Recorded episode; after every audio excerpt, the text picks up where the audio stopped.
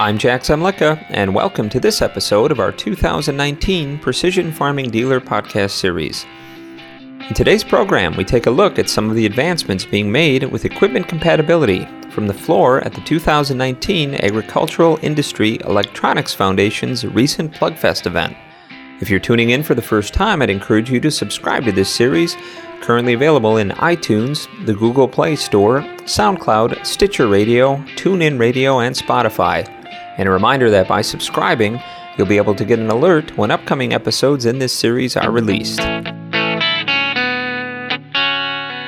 Well, engineers from 68 different manufacturers had a variety of components, from virtual terminals to a programmable tractor chair, scattered across nearly 40 tables during the three day Agricultural Electronics Foundation, or AEF Plugfest, May 7th through 9th in Lincoln, Nebraska. With a unified goal of improving equipment compatibility, the annual North American event, with a second international Plugfest held each year as well, provides a unique venue for companies across all colors and brands to collectively test, learn, and evolve technology. I had the opportunity to sit down with Andrew Oliver, marketing and communications lead for AEF, during the event to get an update on some of the current and future plans the organization has to improve equipment functionality across brands. In today's Precision Farming Dealer podcast, we share excerpts from my conversation with Andrew covering AEF's short and long term plans for its increasing access to the compatibility database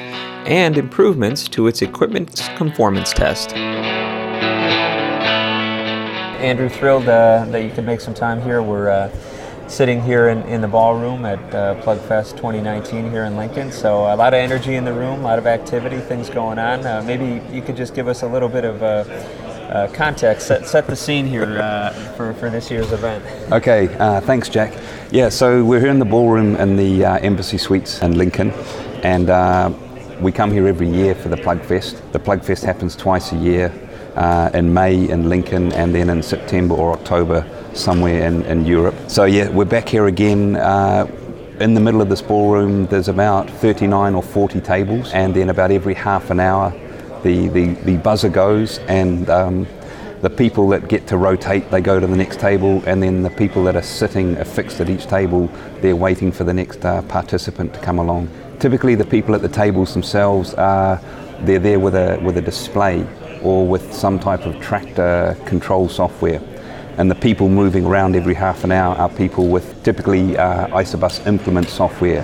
They want to come along, they want to plug into the display or the tractor software and see that, that the softwares are compatible, that this display can control that implement or, or this, this tractor, this TECU, uh, puts the right information on the bus for the implement. It's great to be here. It's good that uh, a lot of manufacturers uh, come here in the end, there's around 68 participants, so 68 uh, different companies here with equipment uh, for testing.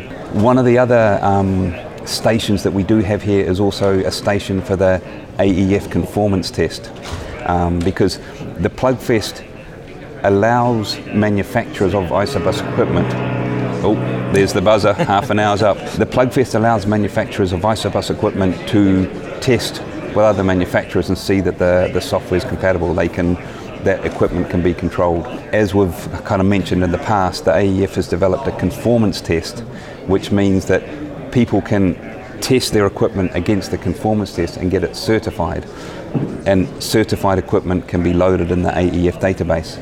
Um, so we also have a, a conformance testing station here.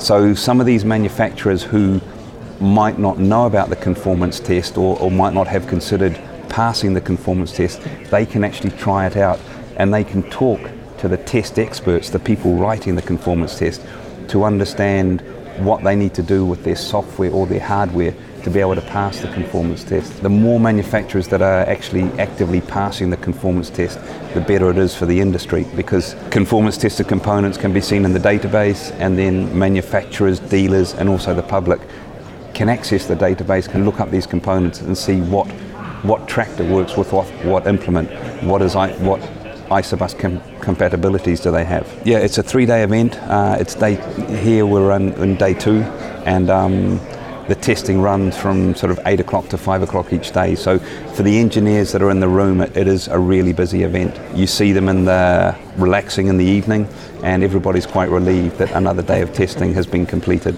Yeah, it's it's a fascinating event. I've had the opportunity to be here a few times now, and uh, you know it, it's really interesting to get around the room, talk to some of the different engineers, and uh, you can certainly see. I mean, it, it shows where you know they're seeing the successes, uh, the progression, you know, and, and and then also you know acknowledging kind of some of the roadblocks, you know, Yeah. and, and there's always some unexpected things that come up, and maybe you can you know, test something outside of this room and, and it's working very well. But then when you get into this situation, and that's that's why people are here. Obviously, you want to troubleshoot and problem solve, you know, in those potential real world scenarios uh, between equipment. So it's it's always fascinating to kind of see this dynamic of companies, you know, here obviously, you know, working toward that common goal.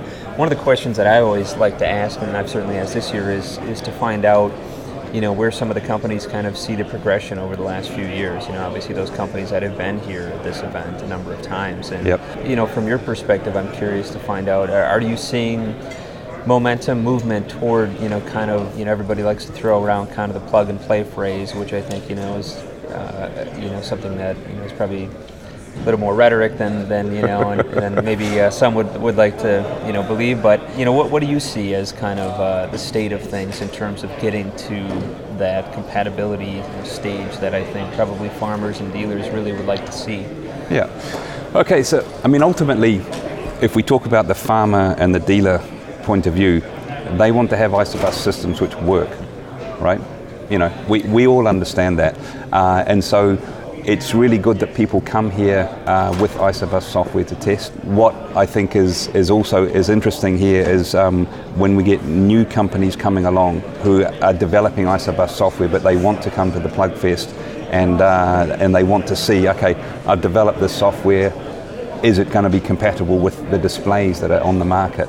This year there are a couple of new uh, attendees, which is good. With the development of Isobus software, some companies choose to develop it themselves, and other companies choose to work with a, a supplier who has uh, experience developing software which is compatible.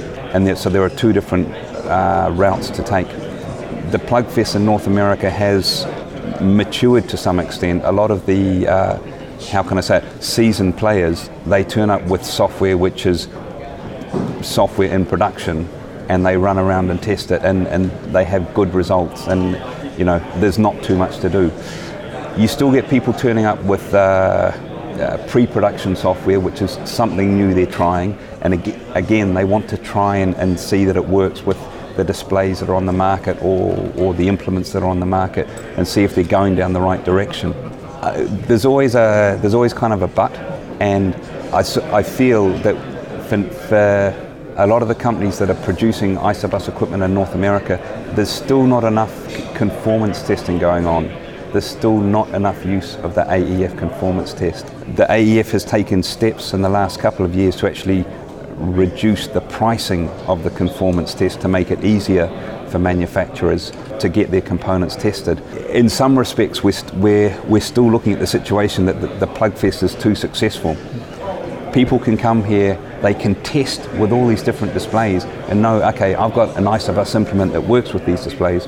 Why do I need to do the Plugfest? Both the Plugfest and the conformance test are things which go hand in hand and both things are useful. But by more people participating in doing the conformance test, then it helps to get that message out to the dealer and to the end user to say that yes, this is an Isobus system which is compatible because it is AEF certified. We're successful with the Plugfest and we're seeing you know a lot of uh, mature software coming through, but we're still there's still work to do to get North American manufacturers to, to certify their Isobus components or to do more certification. When, and obviously, uh, you mentioned, you know, a couple of years ago, uh, you know, there was the launch of the, the database, which obviously, you know, was something designed to, you know, really kind of increase that access, increase that opportunity Yeah. for manufacturers, and then also, you know, their dealers to take advantage of being able to identify uh, implements that are, you know, certified, and then also, you know, kind of be able to track kind of the, the those that have, you know, kind of pass that conformance test. Yep. It, it sounds as if you know there there is probably more work to be done there, and it sounds like AEF is, is in the process of, of looking to expand on that. The whole idea behind the database and the conformance test and defining Isobus in terms of functionalities is to make it easier for everybody to work with Isobus. When Isobus first uh, was you know announced, released, or sort of launched in the end of the 90s, kind of the year 2000, it had great promise, but it also introduced a whole myriad of problems. And that obviously led to the formation of the AEF in 2008 to try and help the industry uh, address these problems with Isobus. So the AEF has worked, you know, functionalities, conformance test, uh, database to try and make Isobus easier to understand. But we're still, we still have work to do within the industry, within our members, to get them to be adopting more the tools that we've created.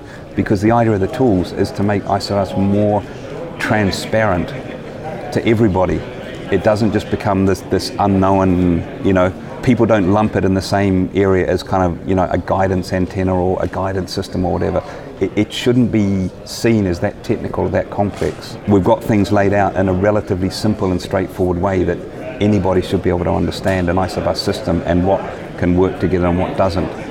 But we just need more more buy-in from the from the manufacturers to you know get their components certified when and you can see, I mean, at these events, you know, there's there's a lot of determination, um, you know, on, on the faces of the uh, attendees here, and that they're they're really you know invested in, in trying to.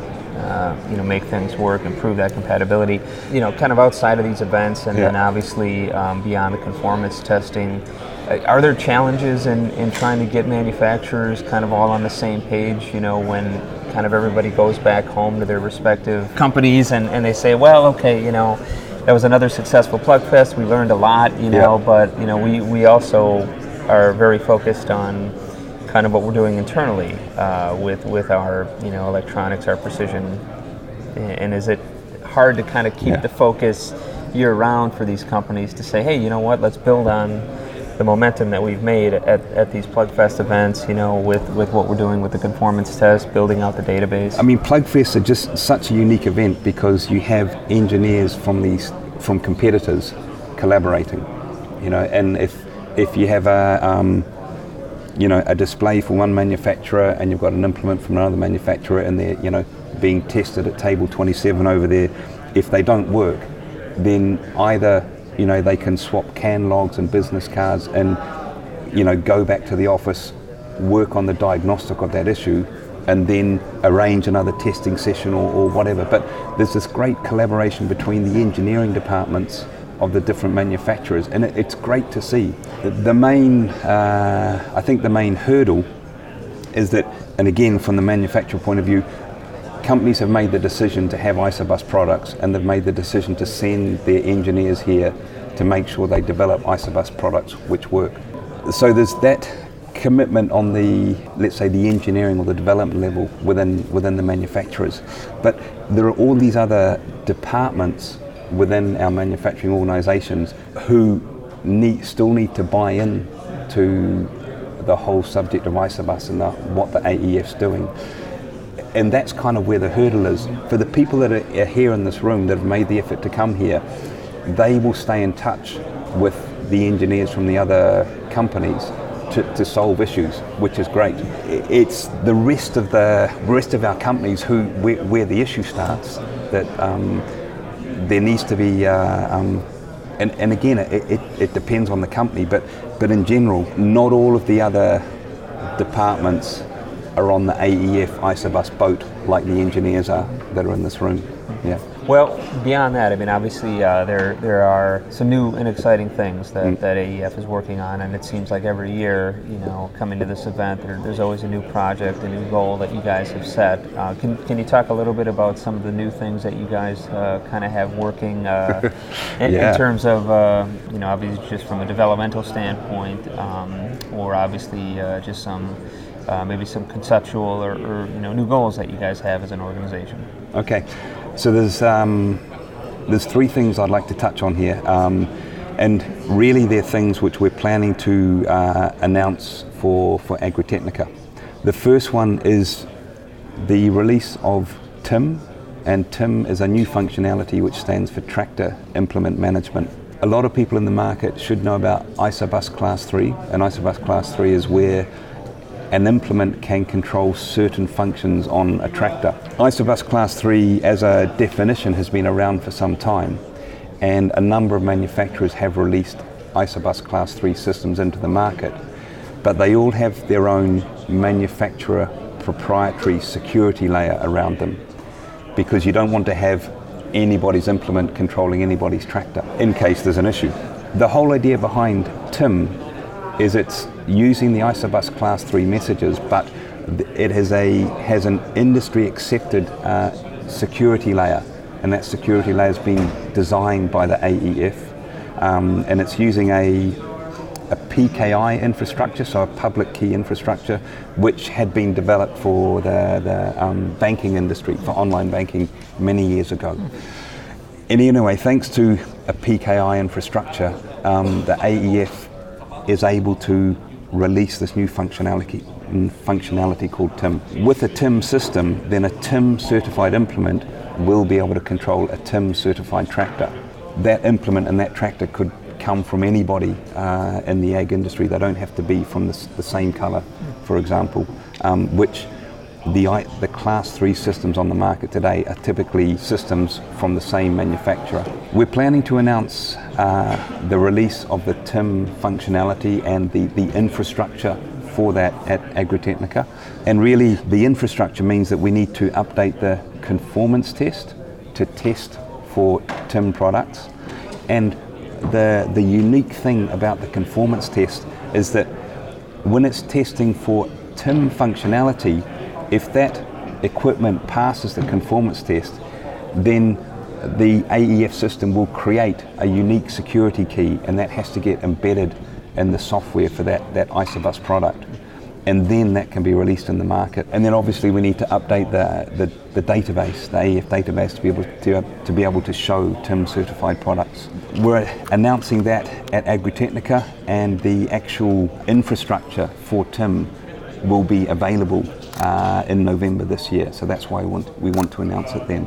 So I mentioned that uh, the conformance test, uh, let's say this is the first functionality uh, whereby it actually needs to pass the conformance test before it can be released. With the other functionalities that we have today on the Isobus, so the universal terminal or task controller, section control, basic or aux control, etc., you don't need to pass the AEF conformance test uh, you can design your software, release it, and you know by coming to the Plugfest, you know that that software works with other uh, other manufacturers, other Isobus equipment.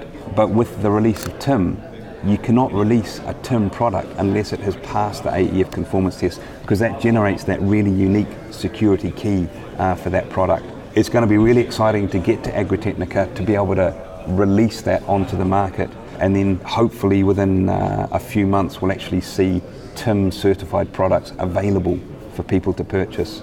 Um, I know that you know many manufacturers are actively working on on developing the TIM software now to be ready for when the AEF infrastructure is released. Uh, so hopefully within a few months after Agritechnica, we'll see some real TIM products released to the public. So basically, we'll be announcing TIM at Agritechnica. The other thing that's, um, the other functionality that's coming out at the moment is a functionality called the file server. We're hoping that we can actually announce it before Agritechnica, maybe um, towards the end of the summer. The file server functionality is actually something which it describes a, oh, I don't want to get too technical, but it describes a, a, storage place on the Isobus. Typically, that storage place could be a USB stick or, or or some uh, space in the display. And the idea is that you could put in that storage space a file which the implement needs, the Isobus implement needs. It could be a new language file, for example. So let's imagine you've got a, um, a, a pull type sprayer and you need to have, you know, Czechoslovakian. Uh, the, the, Czechoslovakian languages on the sprayer. And maybe when the sprayer came from the factory, it didn't have that language file on there by having the file server, then it means that you can actually email out that language file to the customer. He could put that on a USB stick, plug it into the Isobus, and the implement could update itself with the correct language file. Another thing could be uh, if you had a um, if you needed to update the firmware on the implement rather than the dealer having to you know drive for two or three hours out to the customer just to update the the firm the implement firmware. He could again email that file out to the customer. The customer puts it on a USB stick, connects it to the Isobus.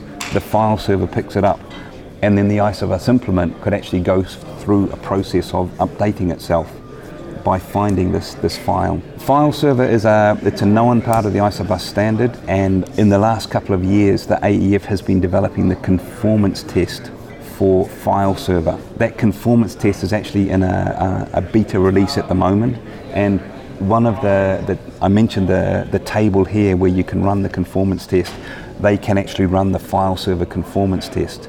And we already have, there's around eight uh, Isobus products here which do already support file server.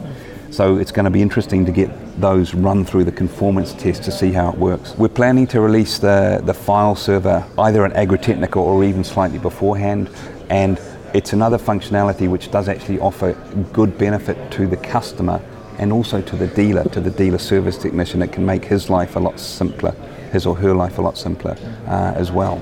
And really, the third thing I wanted to mention, kind of getting back to uh, announcements towards the end of the year, is uh, we're making improvements to the database. A couple of years ago, we relaunched our, our AEF website with a new. Uh, we relaunched the AEF website with a new uh, user interface and we tried to make it slightly more, uh, let's say, logical and easier to understand. So that was a good improvement. And now what we're doing is we're actually looking at that same graphic interface and trying to update the database to have a similar look and feel to the AEF website, as well as updating the, the UI for the database. We're also making some improvements to the conformance test. Um, we've noticed that in the last couple of years there have been some, I guess, some, some issues have come to light to say, okay, there's uh, some things we, which we need to improve in the conformance test now that more people are using it. And so those improvements have been uh, documented and we're working on those this year. And so we're planning to get those released for Agritechnica, so for the end of the year. The other piece about the, the, the, database is that currently the database access is given to manufacturers and then manufacturers can give access to their dealers as and when they, they want to roll that out.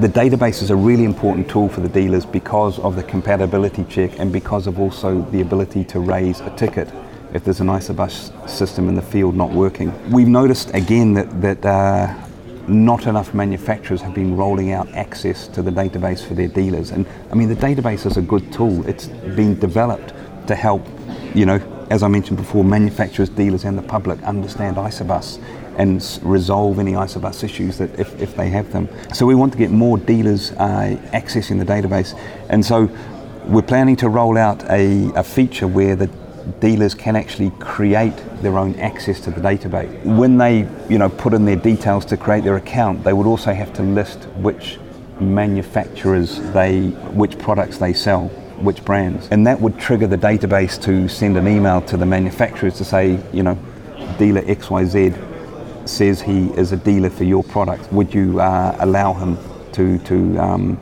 would you allow him access to the database? And so when we release that, then it means that dealers can create their own accounts. Uh, the manufacturer just needs to approve that account, and we want to be able to get more dealers accessing and using the database that way.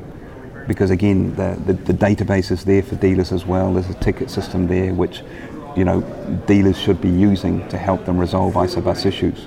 The announcement of TIM, the release of the file server functionality. So TIM is a functionality, file server is a functionality, and the database improvements are the main things that we're, let's say, well, the main things that we're working on and we want to communicate um, towards the end of the year for Agritechnica or, or, or beforehand. Well, thank you, Andrew, for your insight into the current and future objectives of AEF. And I certainly look forward to your feedback on today's program. So feel free to drop me an email at jzemlicka at lessitermedia.com or give me a call at 262 777 2441. And once again, if you haven't done so already, you can subscribe to this podcast series in iTunes or the Google Play Store to get an alert when future episodes are released. And you can also keep up on the latest precision farming news impacting your dealership by registering online for our free e newsletter. And be sure to follow us on Twitter at PFD Editors and on our Precision Farming Dealer Facebook page. Well, I hope that you'll join us again for the next episode in our 2019 podcast series. For Andrew Oliver, AEF, and our entire staff here with Precision Farming Dealer, I'm Jack Zemlicka. Thanks for listening.